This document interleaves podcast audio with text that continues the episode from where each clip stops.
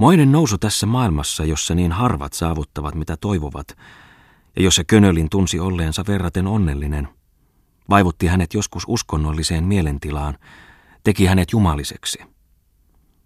Se ajatus, että juuri häntä, Könösen konstaa, oli onni niin vetäissyt, että hän, talonpoika, oli saanut paitsi kaikkea muuta tuollaisen ihailemansa naisen, jonka vaatimukset olivat aivan toiset kuin hänellä, joskus liiankin ylelliset, melkein harmillista rahan juhlallisen arvon hulttioimista.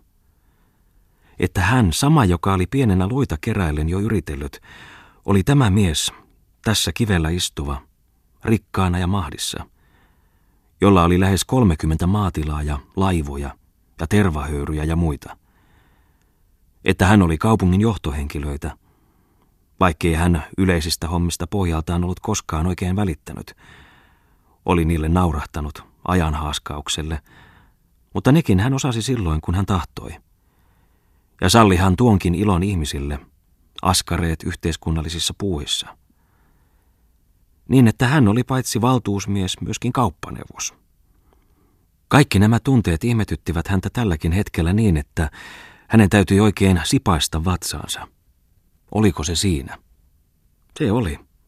Hän siis oli siinä. Sillä tavoin Jumala, sallima, miksi ei sanoa sitä Jumalaksi, auttaa niitä, jotka yrittävät oikein. Mutta jättää tarvitsevia hätään, antaa apulaistensa ja alaistensa puijata typeriä. Niin, niin, mutta oli ollut pakko, siinäpä se. Ja kuinkapa voisi muuten päästä rikkaaksi – Kukapa olisi toisella tavoin päässyt. Ja tahtoipa hän auttaa köyhää suomalaista rahvastaan. Olipa hän lahjoittanut tilan parille kansakoululle.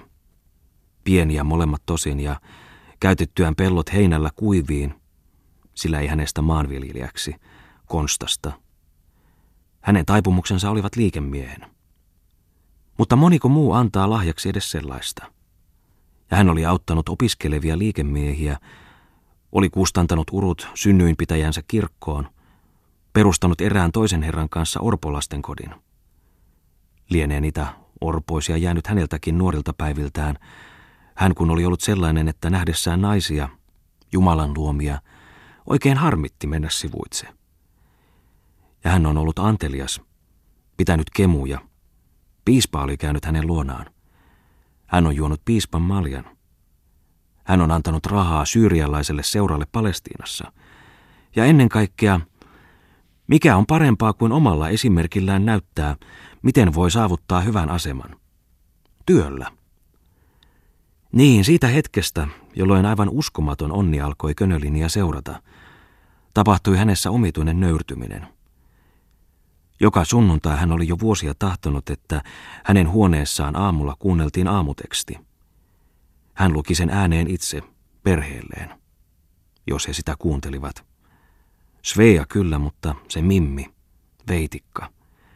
Liimaapa viimeksikin kujellaan perunalla postillaan lehtiä kiinni.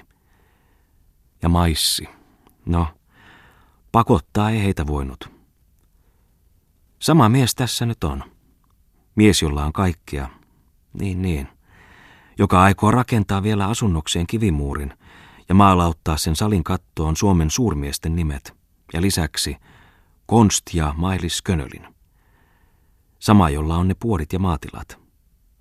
Ja Saha. Saha. Se muisto näytti sävähtävän häneen kuin sirkkelin viilto elävään lihaan. Se nosti hänet pystyyn, kulkemaan jälleen. Saha herätti hänet unelmista, siellä pihkalta tuoksuvalla kankaalla, jossa oli niin hiljaista – Ainoastaan palokärki rämisti silloin tällöin siemenpuun kylkeen. Trrr. Ja huuteli sitten kesäisesti. Trili. Saha ja tuo sydän.